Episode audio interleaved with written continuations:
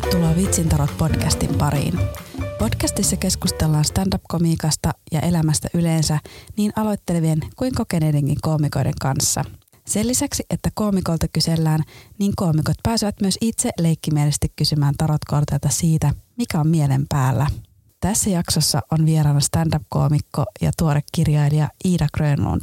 Keskustelimme Iidan kanssa siitä, mikä Kong-showssa ja roasteissa kiehtoo ja pelottaa, minkälaista on Iidan vetämillä stand-up-kursseilla ja mikä on pitänyt yllä Iidan paloa stand-upia kohtaan jo 20 vuotta.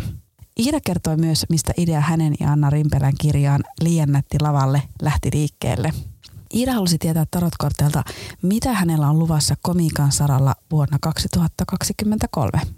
Minä olen Katarina Salonen, olen Open Mic Clubia kieltävä koomikon alku ja tämä on Viitsin tarot podcast.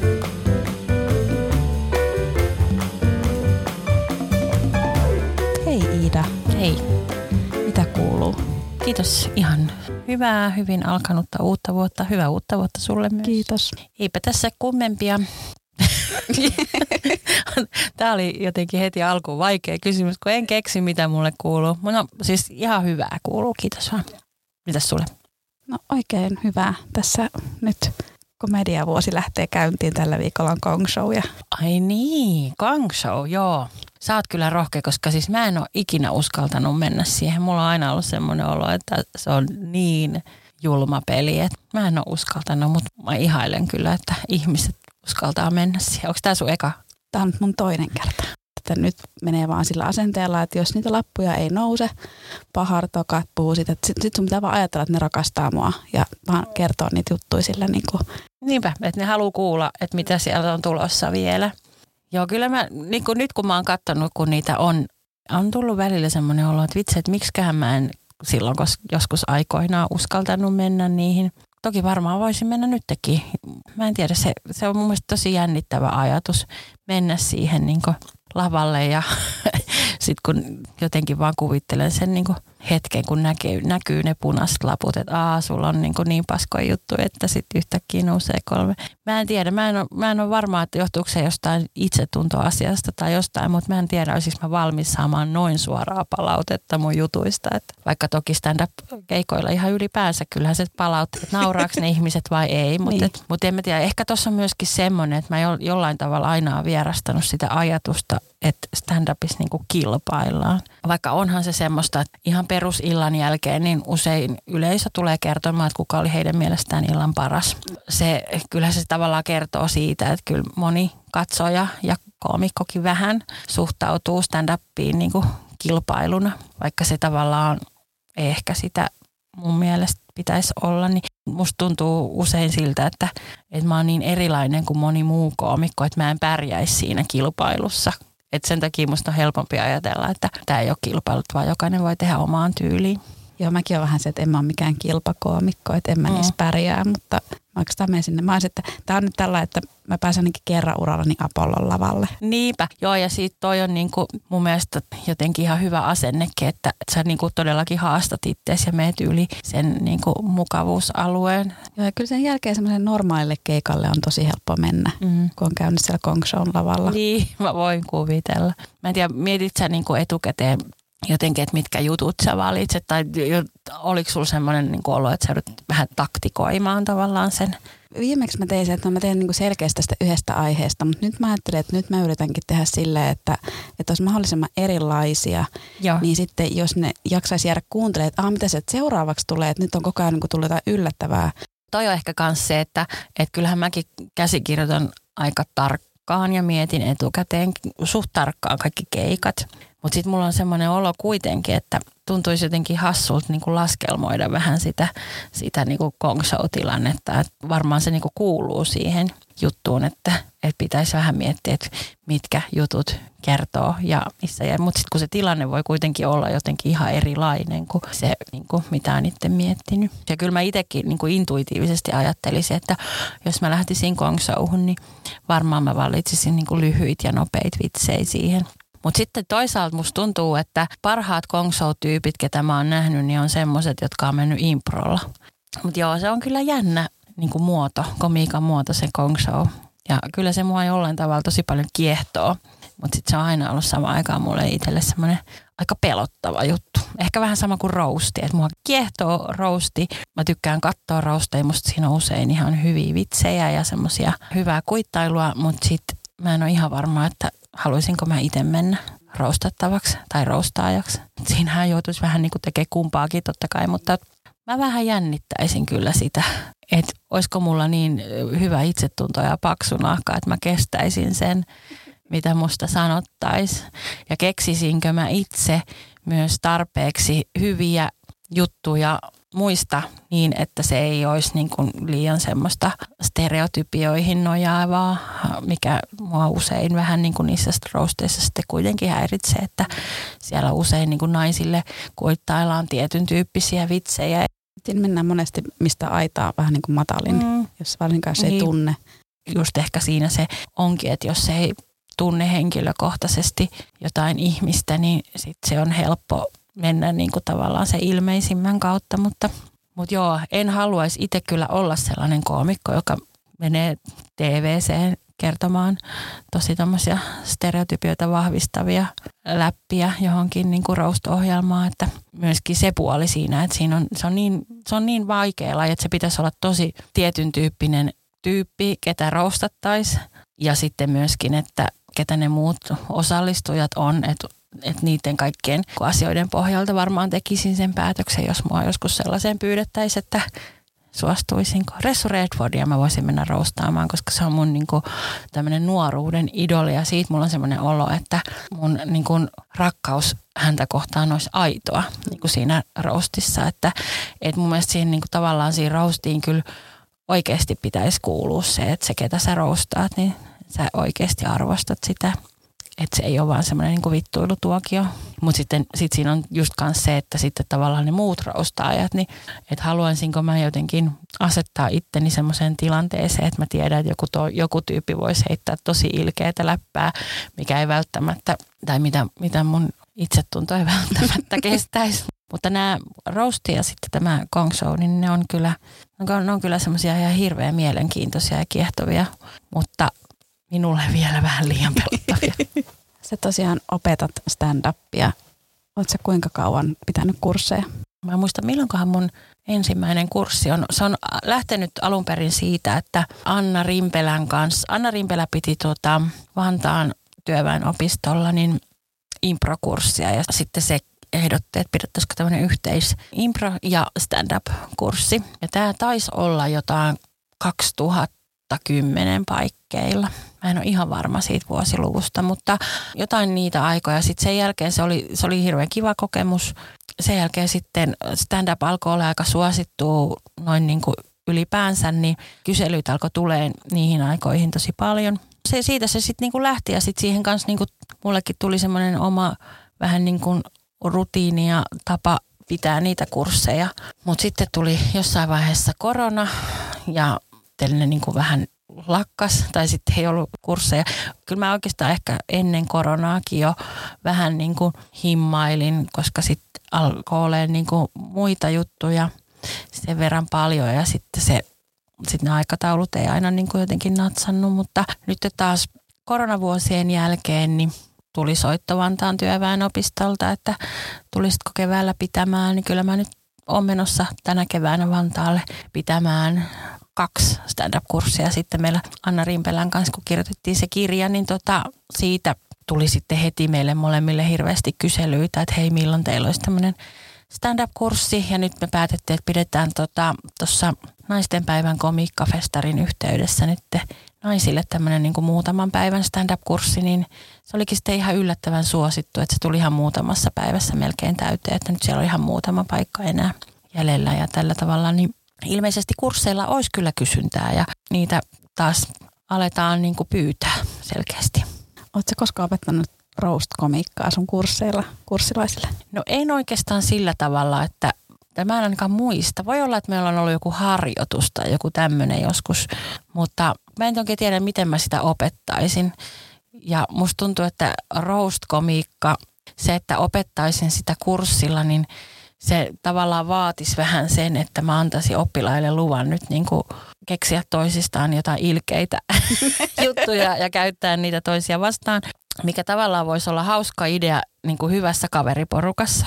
Mä en tiedä, mitä muuta siinä niin kuin tavallaan voisi opettaa muuta kuin, että tavallaan ehkä menee niiden stereotypioiden yli, että et ei ota sitä ilmeisintä. Ja sitten ehkä se, mikä roustissa tuntuu olevan tosi tosi tärkeää, että ne vitsit on aika napakoita. Semmoisia niin kuin one-liner-tyyppisiä kuittailuja. Et periaatteessa noi on ehkä ne asiat, mitä mä niin kuin tälle äkkiseltään keksisin, että miten sitä edes ylipäänsä opettaisi. Mäkin olen siis sinun kursseiltasi ponnistanut maailmalle. Kyllä. Kuinka moni sun mielestä sun kursseilla olijoista on sellaiset, jotka oikeasti haluaa lähteä tekemään stand-upia ja kuinka moni on sitten vaan kokeilemassa? Koska mä muistan ainakin meidän kursseilla sellaiset, jotka olisivat, että en mä koskaan edes mennä stand-up-lavalle, mä vaan tulin, että mä voin töissä pitää puheita. Se vähän riippuu kurssista, mutta ehkä tälleen keskimääräisesti, niin kyllä, kyllä mä sanoisin, että varmaan semmoinen 70 prosenttia tekee sitten. Musta tuntuu, että se stand-upin aloittaminen, se ei ole niinku se vaikein osuus, vaan se, että niinku kun on tehnyt vaikka sen verran kuin vaikka sä oot tehnyt, niin kuinka kauan siitä, siitä muuten on, kun sä oot aloittanut stand-upin? Äh, neljä ja puoli vuotta. Neljä ja puoli vuotta, joo. No ehkä vielä vähän aikaisemmin. Mä sanoisin, että jossain niinku kahden vuoden paikkeilla, niin monille on se, että oh, tämä on sellainen laji, että ei välttämättä sovi mulle. Mutta se stand-upissa ehkä tuntuu, että se alkuinnostus on monella aika kova. Ja se on tietysti hyvä asia, se auttaa siihen, niin kuin se tulee aloitettua. Ja sitten tämmöinen kurssi on usein niin kuin hirveän hyvä paikka siihen, että voi rauhassa vähän tutustua siihen ja saada palautetta muilta ja näin. Ja sitten ne usein ne ensimmäiset keikat tehdään niin kuin ehkä, tai ainakin mun kursseilla on usein tehty niin, että, että tehdään sen kurssiporukan kanssa joku yhteinen ensimmäinen stand-up-ilta tai joku tämmöinen, että siellä niin kuin tavallaan myöskin on vähän niin kuin matalampi kynnys tehdä se eka keikka. Aika moni kyllä tekee sen ekan keikan ja sitten keikkoja sen jälkeen. On tietty osa porukasta, jotka tulee kurssille just ehkä tolleen kuunteluoppilaaksi, että kiinnostaa laji tai sitten, että haluaisi töissä pitää hauskempia puheita.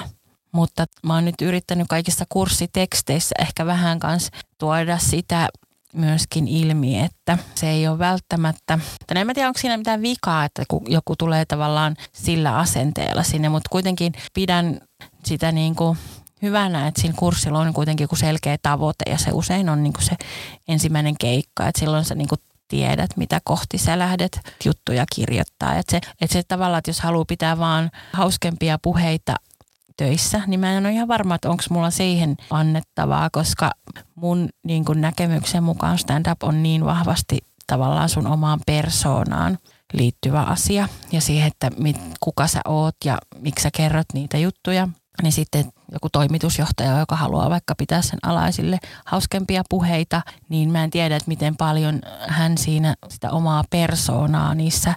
Tietysti riippuu siitä alasta, millä hän työskentelee, mutta se ei tavallaan ole sama asia kuin stand-up.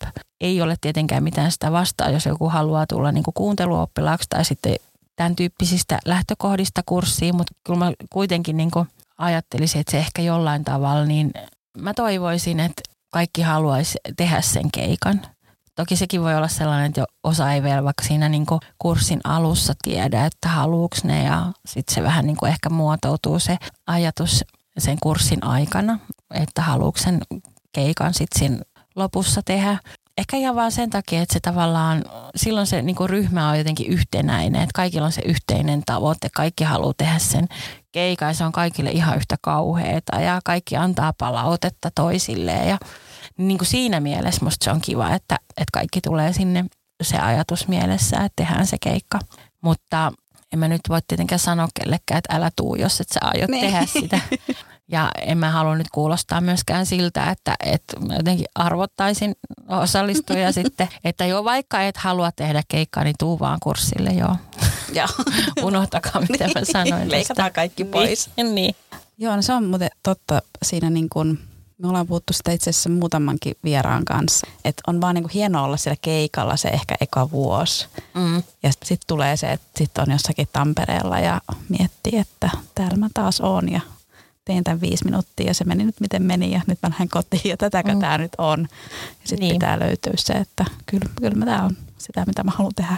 Pekka Jalava aikoinaan sanoi mun mielestä hirveän viisasti, että ainoa asia, mitä tarvitaan siihen, että tulee stand-up-koomikoksi, niin on palo. Että kaiken muun sä voit oppia, just niin kuin vitsien kirjoittamisen, tietyssä mielessä myös huumorin tajun tai semmoisen, niin kuin, että miten olla hauska ylipäänsä. Ja kaikki tekniset asiat, kaiken esiintymiseen liittyvän, kaiken itsevarmuuden, jopa ehkä karisman jossain määrin. Mutta se, että jos ei sulla ole sitä paloa tehdä sitä stand-upia, niin se, sit sä et tuu pärjää, koska se kuitenkin on sen verran niin kuin raakaa peliä, että mun on vaikea kuvitella ihmistä, jolle se ei tuntuisi missään, että kukaan ei naura yhtään sun jutuille. Siitä selviää todennäköisesti parhaiten sillä, että sulla on siitäkin huolimatta, että se on välillä ihan hirveetä, niin sulla on niin kova palo tehdä sitten se seuraava keikka kuitenkin. Sä oot tehnyt jo pitkään stand-upia. Monesko vuosi lähtee nyt? No nyt lähtee 20. Joo, 20 vuotta tänä vuonna. Juhlavuosi. Tämä on juhlavuosi. Joo, mä täytän tänä vuonna myös 42. Mä tajusin, että mä oon ollut siis 22, kun mä oon aloittanut. Nyt kun jälkikäteen ajattelee, niin se tuntuu ihan käsittämättömän nuorelta. Mitä mä oon muka silloin tiennyt niin kuin mistään. No sen, sen mä tiesin, että mä haluan tehdä stand-upia. Siitä mä olin niin kuin alustasti aika varma, mutta musta tuntuu, että muita asioita mun elämässä niin mä en niin kuin todellakaan tiennyt silloin. Milloin se palo stand-upia kohtaan syntyi?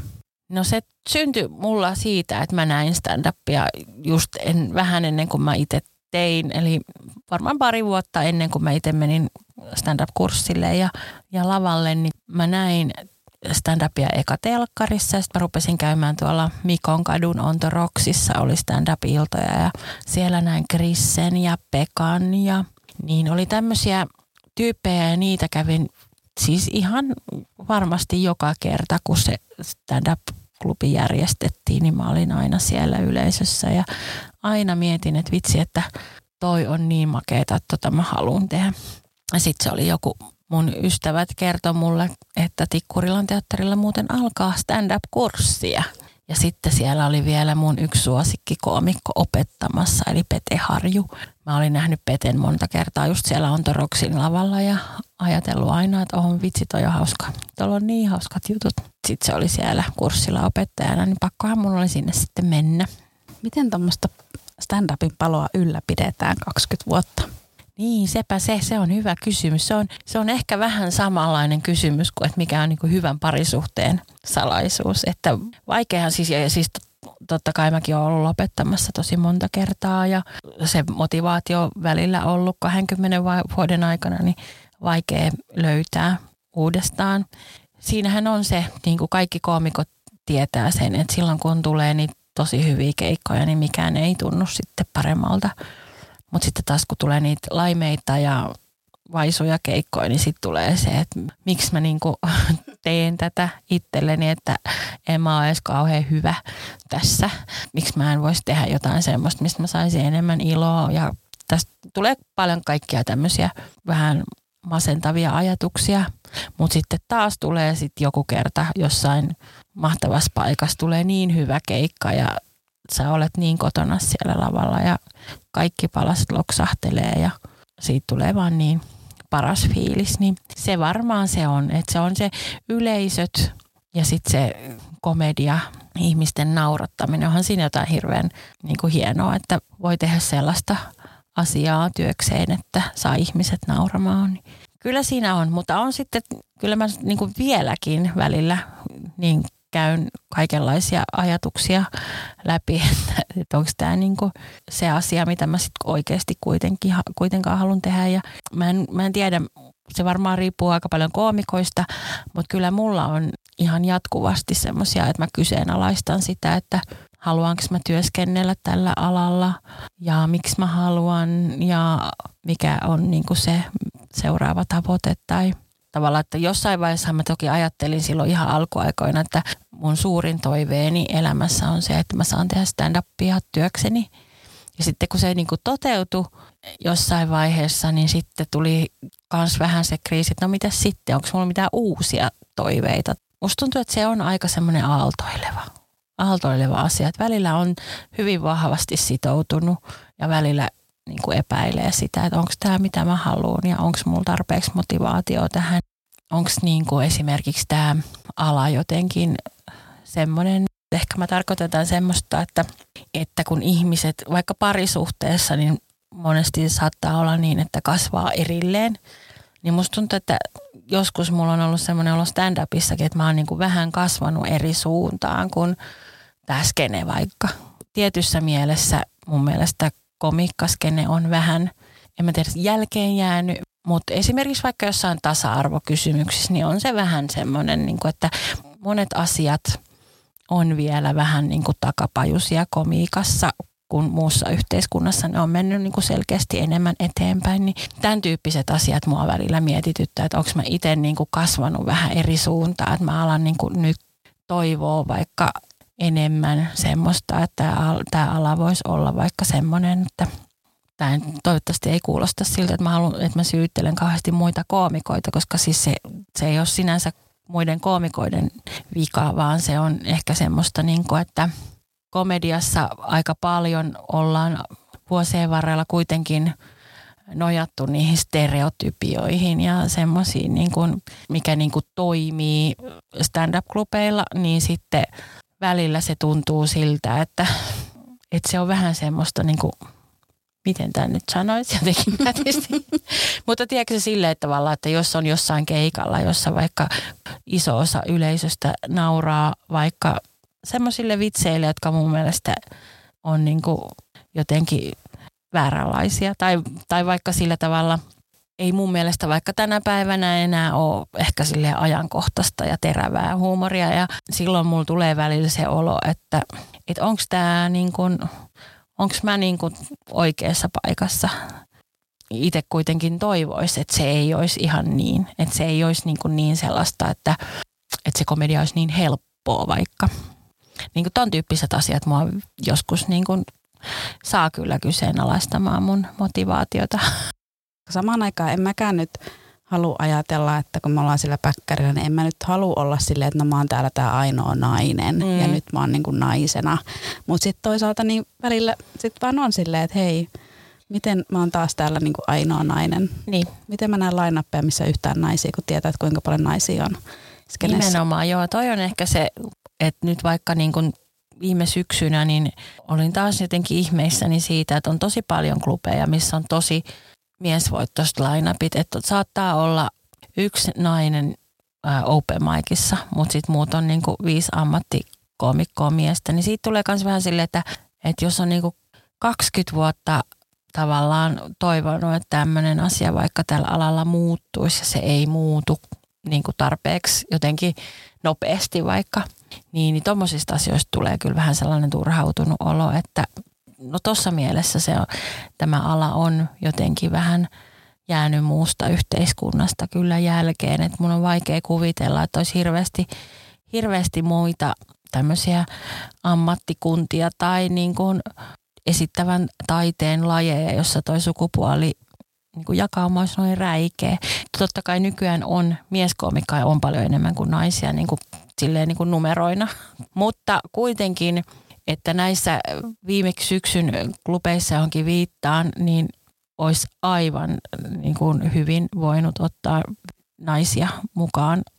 Et se on niin kuin ihan valheellinen väite, että ei vaikka olisi niin hyviä naiskoomikoita tekemään näitä spotteja, että sehän ei todennäköisesti ole edes sillä tavalla tiedostettua tietoista, että ei, ei vitsi, että ei oteta naisia, mutta sehän mun mielestä on myös vähän ongelmallista, että se on niin itsestään selvää, että ne on miehiä, että sitä ei tulla edes ajatelleeksi, että pitäisikö hei tähän muuten ottaa myös joku nainen. Ja sitten kun siinä vaiheessa, kun tajutaan, että joo, no hei, otetaan open mic spotille nainen.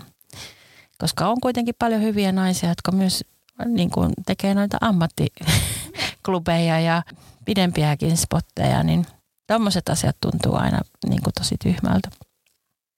Se vaan, että se, se normi pitää muuttaa. Että se normi, stand-up-koomikko, normi ei tarvitse olla enää niin kuin mieskoomikko. Se ihan yhtä hyvin voi olla nainen tai muun sukupuolinen. Joo, ja usein just se, että ainakin mua kiinnostaa myös nähdä niitä koomikoita, jotka ei ole niitä valkoisia keski-ikäisiä mm. miehiä. Niinpä. Koska niillä on jotain kiinnostavampaa sanottavaa. Tai niillä on ehkä semmoista sanottavaa, mitä ei kaikki ole jo sanonut. Sanotaanko niin. näin? Me ei ole kuultu niitä tarinoita, niin, niin ne on niinku kiinnostavampia. Just sille, että jos mä itse ajattelen itseäni vaikka ihan yleisön edustajana, jos mä menen Englantiin vaikka katsoa stand-upia, kyllä mä itse valitsen aina ne klubit, joiden lainapit on niin kuin monipuolisia. Sekin on vain niin kuin yksi asia, että ei välttämättä pelkästään sukupuoli erota, mutta et tavallaan, että Lontoossakin on mahtava siellä komikkaskenessä, että siellä näkee niin kuin monenlaisista eri taustoista, että siellä on niin kuin paljon rodullistettuja koomikkoja paljon enemmän kuin Suomessa ja niin kuin kaikki tämmöiset, että, että kyllä mä niin kuin, mun mielestä stand-up-iloissa ylipäänsä yleensä on aina parasta se, että siellä on tosi monta erilaista koomikkoa. Jokaiselta kuulee vähän niin kuin omasta näkökulmasta kerrottuja vitsejä ja tarinoita. Se, sellaista diversiteettiä toivoisi kyllä suomalaisiin lainappeihin enemmän. Onko niillä kursseilla diversiteettiä vai? Kyllä mun kursseilla on pääasiallisesti ollut kyllä naisia, mutta se kertoo ehkä sitten myös siitä, että ehkä tota, naisiakin ala kiinnostaa ja ihan hirveästi vaikka maahanmuuttajataustaisia stand-upista kiinnostuneita kurssilaisia ei ole kuitenkaan ollut kursseilla. Sekin on semmoinen asia, mikä toivoisi, että tietysti muuttuisi, että tulisi, tulisi monen, monenlaisesta taustasta ihmisiä. Tavallaan toivoisi, että kaikki, joita se kiinnostaa, niin uskaltaisi tulla ottamaan lajista, lajista selvää ja suunnittelemaan omaa settiään. Joo, se oli itse asiassa kiva toi Helena oli ensimmäisenä MCnä, se kysyi multa sitten, että oot sä käynyt Iidan kurssin? Mä että joo olen, että teistä huomaa, että te, teillä on, niin kuin, te pysytte minuuteissa ja täällä on kauhean selkeä se setti, kun sitä on siellä hiottu siellä kurssilla. Ah, no niin, no hyvä. Mullekin on tullut usein silleen niin kuin palautetta mun oppilaista, että hei, sun kurssilta kyllä tulee hyviä oppilaita, että ne on, niin kuin, niillä on selkeät jutut ja sitten tota, käytöstavat. niin. Joo. Mulle ei ole kyllä ollut koskaan mitenkään kauhean ikäviä kurssilla. Se melkein aina kaikki on semmoisia, niin mitkä, keitä on hyvä ja helppo opettaa. Totta kai aina motivoituneita ihmisiä on hyvä ja helppo opettaa, että ei tarvitse kauheasti tehdä niin kuin semmoista pakotustyötä, että kaikki on niin kuin sillä tavalla, että se paketti on jo olemassa, että sitten voi, voi vaan vähän ehkä jotenkin ohjata, että mihin suuntaan ehkä voisi lähteä se täytyy kyllä sanoa, että välillä niin kuin mä oon ajatellut, että koska mullahan ei ole mitään tämmöistä pedagogista koulutusta tai niin kuin tämmöistä opettajan pätevyyttä niin sanotusti, niin sitten jotkut tilanteet on ollut tietysti mulle tosi haastavia, että jos on vaikka joku oppilas jollain kurssilla, joka kertoo vaikka todella rasistisia juttuja, niin siinä tulee se, semmoinen vastaan, että miten mä opettajana sanon tarpeeksi napakasti että älä kerro tollaisia juttuja ilman, että mä nolaan sitä kaikkien edessä. Ja sitten toinen on se, että kun ihm- kansalaisopiston kurssit varsinkin, kun ne on, siellä on niin monenlaisia ihmisiä, monen, monenlaisia siinä mielessä, että, että osan mielestä on tosi hauskaa itseillä vaikka naisten hakkaamisella ja osalle se on ehdoton no-no ja tosi triggeröivä asia. Tavallaan, että miten löytää sen balanssin sen kurssilaisten välillä tavalla, että se tunnelma pysyy kivana kaikille. Stand-up-kursseilla on ehkä vähän sillä tavalla eri pelisäännöt kuin tota, vaikka jossain open mic-klubilla, että sä voit mennä niitä naisten hakkausvitsejä vaikka kokeilemaan sinne jonnekin open mic-klubin lavalle ja katsoa sitten toimiiko se ja tehdä ne omat päätelmät niin kuin siellä. Mutta jos mun pitäisi niin kuin opettajana sanoa, että tuleeko toi toimii vai ei, niin se, se on mulle aika vaikea paikka. Ja varsinkin kun se ei välttämättä sovi sen kurssin niin kuin tavallaan semmoisen turvallisen tilan periaatteisiin niin kuin käydä sitä keskustelua siellä kurssilla. No mainitsit tuossa aikaisemmin, että sä mietit etukäteen sun setin, niin kuinka tarkkaan sä pysyt siinä sun käsikirjoituksessa, vaikka kuuntelet sitä yleisöä ja sitten huomataan, että tämmöistä toimii, niin sitten sä vaihat sen lopun. Kyllä mä aika, siis yleensä nykyään mä teen, ja vähän riippuu missä mä oon. Jos mä oon jossain treeniklubilla, niin kyllä mä oon ne, mun uudet jutut aika sanasta sanan kirjoittanut. Mutta mä en suhtaudu siihen silleen, että mun pitää muistaa jokainen sana, vaan ehkä enemmänkin niin, että mä sanon ne niin kuin mä oon kirjoittanut, mutta se ei haittaa, jos mä sanon sen vähän jotenkin toisin. Ja mikä, mikä on tämä tilanne ja että jos täällä on niin kuin jotain niin kuin tässä yleisössä vaikka, että mistä saa kiinni tai jotain, niin voin ihan hyvin poiketa siitä käsikirjoituksesta. Ja sitten taas toisaalta, jos mä oon joskus jossain tämmöisellä NS-ammattilaisklubilla, missä on tosi kovat lipun hinnat ja sitten on suorituspaineet siitä, että mulla on nyt se 20 minuuttia, se pitää olla niin kuin tosi hyvää, parasta settiä, niin siinä mulla yleensä on vähän tarkempi se, mitä mä oon miettinyt, mutta sitten totta kai sielläkin, että jos siellä on vaikka joku porukka, jotka sopii mun johonkin juttuihin, mitä mä en ollut ajatellut välttämättä tehdä, mutta tiedän, että hei näille varmaan voisi toimia vaikka opettaja-aiheiset jutut tai niin voin tuolla tavalla lennossa vaihtaa. Tai sitten jos tuntuu, että nyt okei, nämä jutut ei nyt jostain syystä oikein tunnu lähtevän, niin sitten voin vaihtaa vaikka joko vähän härskimpään tai vähän niin kuin vähemmän härskiin riippuen siitä, että mikä se yleisön niin kuin, ja mikä se fiilis on, minkä mä sieltä niin kuin aistin. Te kirjoitte tosiaan Anna Rimpelän kanssa sen kirjan Liian nätti lavalle. Niin mistä se idea siihen kirjaan lähti?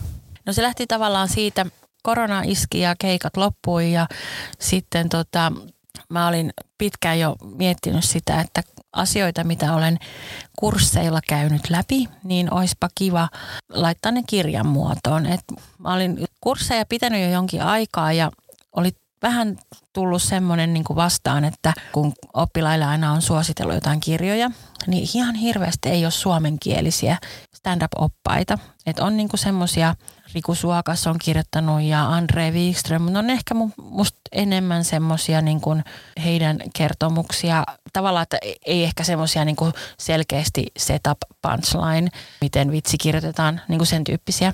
Mulla oli niin kuin tämän tyyppinen idea, että mä haluaisin näitä tämmöisiä neuvoja, mitä on ja asioita, mitä on kurssilla käyty läpi, niin niitä ikään kuin koota yhteen niin kuin kirjaksi. Ja sitten Anna soitti mulle joskus, sillä oli semmoinen idea sitten taas niin kuin semmoisesta vähän niin kuin komediatehtäväkirjasta. Ja sitten me jotenkin ajattelin, että pitäisikö nämä yhdistää.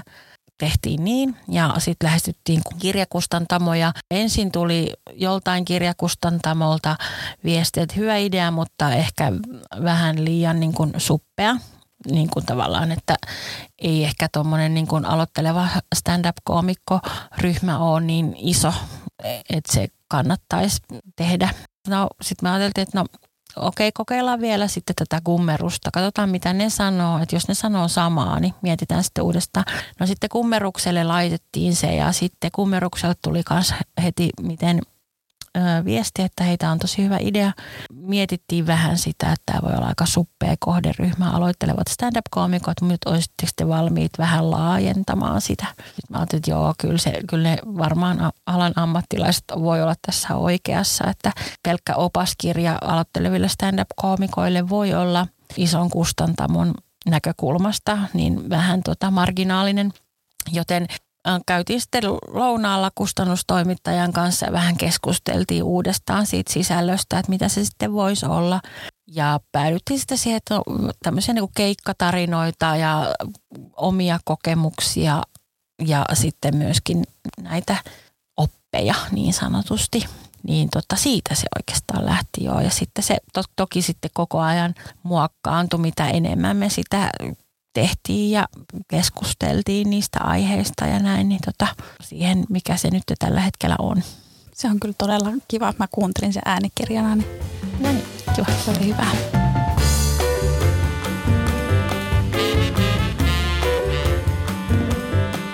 Ida, mikä sun kysymys on tarotkorteille? No mä ajattelin nyt, kun me elämme uutta vuotta 2023 ja mä en tehnyt minkäänlaisia uuden vuoden taikoja. En valannut tinaa tänä vuonna, enkä valannut tai muutenkaan siis tehnyt mitään tämmöisiä taikausko-hommeleita.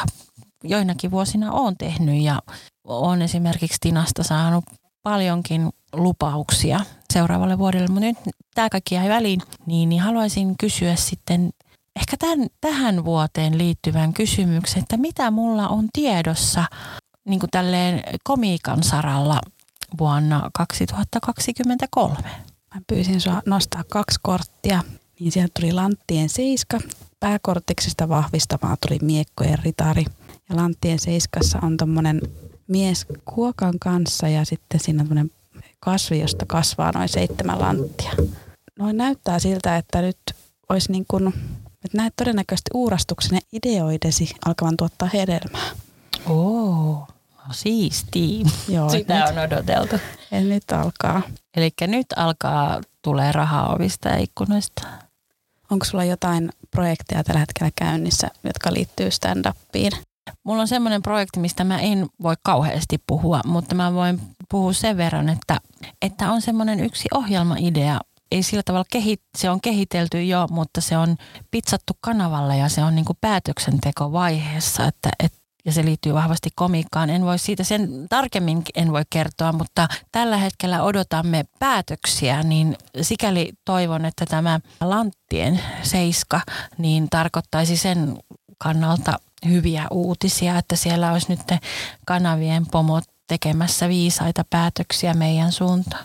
Sieltä tuli tämmöinen miekko ja ritaari sitten vahvistamaan sitä. Ja miekko ja ritaarissa on nuori ritaari ratsastaa hevosella ja pitää sitä miekkaa pystyssä. Tässä on nyt tämmöinen, että ei kannata niin sortua liian ärhäkkään taisteluun. Että silleen sitten pääsee noihin. Aa, okei, okay, eli hiljaa hyvää tulee ja rauhallisesti ja nöyrästi pitää jotenkin lähestyä asioita. Mutta se on ihan hyvä muistutus ja hyvä, hyvä tota kortti, koska kun ollaan puhuttu näistä kursseista ja muista, niin semmoinen asia, mikä usein haluaisin sanoa monille aloitteleville koomikolle ja miksei, miksei niin kokeneemmillekin koomikoille, että kannattaisi muistaa se nöyryys ja se, se semmoinen tuota, rauhallinen eteneminen, niin se auttaa tosi paljon. Mä ymmärrän niin kuin tavallaan sen, että kun on alkuvaiheessa on tosi innoissaan ja haluaa paljon kaikkea, mutta sitten samaan aikaan kuitenkin niin semmoinen nöyryys, ei sillä tavalla, että pitää nöyristellä ketään tai että näin, mutta että tavallaan hyväksyy myöskin ne omat puutteensa vielä ja niin kuin tavallaan, että on valmis ottamaan sitä aikaa. Esimerkiksi vaikka just, että no firmakeikat voisi olla vaikka yksi tämmöinen esimerkki, että ei välttämättä niin kuin ihan alussa kannata mennä vielä firmakeikoille, että, että kannattaa sille tavallaan siihen suhtautua ehkä sillä tavalla nöyrästi, että sitten kun on tehnyt paljon keikkoja klubeilla ja on kerännyt sitä itsevarmuutta ja niin kuin kokemusta, niin sitten niille firmakeikoille on paljon niin kuin parempi mennä, koska ne voi olla aika vaikeita paikkoja ja se mikä siinä on ehkä niin kuin suurin riski, että jos menee aikaisin, liian aikaisin firmakeikalle niin kuin koomikon näkökulmasta, niin on ehkä sitten vaan se, että jos tulee tosi traumaattinen ja paha kokemus, pahimmassa tapauksessa lopettaa sun komediauran siihen. Ainakin itse musta tuntuu, että mä oon ollut varsinkin alkuaikoina ehkä pikkusen ylimielinen, mutta samaan aikaan todella herkkä. Että sitten kun on tullut tosi vaikeita keikkoja mihin on jotenkin kuvitellut liian aikaisin pystyvänsä. Ja sitten kun ei ole pystynytkään, niin sitten se lopettaminen on ollut tosi tosi lähellä. Niin että ehkä semmoista äh, siinä mielessä nöyryyttä, että ei ole pakko saada kaikkea heti, vaan voi kerätä sitä kokemusta ja kaikkea tätä ekaa. Ja sitten kun on niin kuin valmiimpi, niin kyllä ne asiat sitten, kyllä ne oikeat asiat sitten tulee. Joo, tämä on aika tämmöistä niin ekon kanssa tasapainottelua tämä stand-up, että tavallaan pitää niin kuin uskoa itseensä olla se, että hei mä oon tarpeeksi hyvä ja tarpeeksi hauska, nyt te nauratte mulle, mutta sitten toisaalta myös ymmärtää, että hei, että mä oon niin. Niin tässä kohdassa tätä mun uraa ja niin, ja sehän on tosi vaikea. Kyllä musta se on niinku tavallaan tosi ymmärrettävää ja inhimillistä. Ja musta tuntuu, että kaikilla koomikoilla käy alkuvaiheessa ja ehkä myöhemmässäkin vaiheessa tulee vähän semmoinen vähän harhainen käsitys itsestä. Ja se on jollain tavalla liittyy varmasti myös niin kuin semmoiseen itsesuojeluun, että sillä myös niin kuin pärjää. Mutta sitten samaan aikaan just se, mitä mä itse ehkä niin kuin toivoisin, että mitä mä olisin tehnyt toisin, että mä olisin ottanut vähän enemmän aikaa joihinkin tiettyihin juttuihin ja en olisi esimerkiksi mennyt liian aikaisin firmakeikoille. Että mun olisi ollut paremmat niin kuin jotenkin työkalut selvitä niistä tosi vaikeista tilanteista, koska sitten mulle se esimerkiksi aiheutti sen, että kyllä mulla oli tosi kauan, että mä en halunnut missään nimessä tehdä firmakeikkoja, mikä on sitten, jos haluaa tehdä komiikkaa työkseen, niin se on vähän vaikea yhtälö. Että jos sä haluat tehdä komiikkaa työkseen, niin kyllä sun täytyy myös tehdä sitten firmakeikkoja mutta tavallaan niin kuin se, että niihin ehkä täytyy opetella vähän erilaiset toimintatavat kuin perus stand-up-klubeille. Joo, ja sitten se on ainakin itsellä vielä, mikä on nyt kun aloittaa ja sitten mä oon ollut koko ajan sinun kurssiltasi tullut, niin eikä se, että jos et, et rauhassa ja hiljaa hyvä tulee ja eihän mulla ole niinku mihinkään kiire ja mm. jos mulla menee vaikka vuosi kauemmin saada jotain, eihän se haittaa. Mutta sitten välillä tulee just se, että kun tuntuu, että, että kaikki menee niinku jotenkin mukaan ohi, ja sitten vaan pitää kysyä, että no ohi mistä. Että, niin. että kun tulee sinne olo, että jäänkö mä nyt jonnekin laiturille seisomaan ja kaikki muut lähtee jonnekin junaan, joka vie ne jonnekin niin. hienompaa ja isompaa ja itse vaan on silleen, että no ei minä tässä tätä, näitä minuutteja. Ja... Niinpä ja siis se, jos siihen lähtee, että vertaa itseään niin kuin muihin aina, niin sit, sitä joutuu kyllä valitettavasti tekemään ihan loppuun asti. Se tavallaan ei lopu koskaan. Et sen takia munkin oli pakko tehdä jossain vaiheessa semmoinen ihan niin kuin tosi tietoinen päätös ja sitten myöskin niin kuin tehdä sen asian kanssa töitä, että mä en vertaa itteeni muihin. Et mulla niin tavallaan pitää sen fokuksessa, että mulla on se mun oma juttu ja oma niin kuin reitti ja että siihen ei vaikuta se, että meneekö jollain toisella paremmin tai huonommin kuin mulla. Mutta se ei, se ei ole tota helppoa tietenkään, varsinkin kun kaikki haluaa tätä asiaa varmasti, jotka tätä tekee.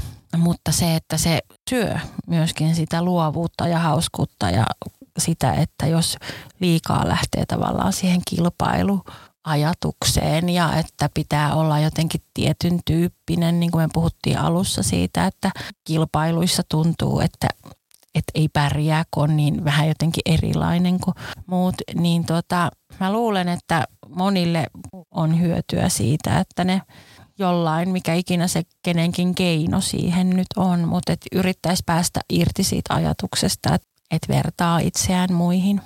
Mielestäni toi on aika hyvä, mihin voisi lopettaa. Niin. Joo, se oli kiva. Kiitos ja hyvää vuoden alkua. Kiitos. Kiitos samoin.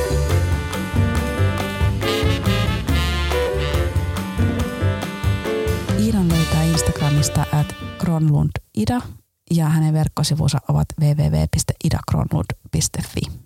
Vitsintarot podcast löytyy Instagramista at vitsintarot podcast ja viestiä voi myös laittaa sähköpostilla vitsintarotpodcast at gmail.com. Minut löytää Instagramista at Katarina Alaviva Salonen ja Facebookista koomikko Katarina Salonen. Kiitos, että kuuntelit jälleen tämän jakson. Jätä kommenttia, anna palautetta, jos kovasti tykkäsit, niin laita podcast-tilaukseen. Seuraava jakso jälleen kahden viikon päästä. thank you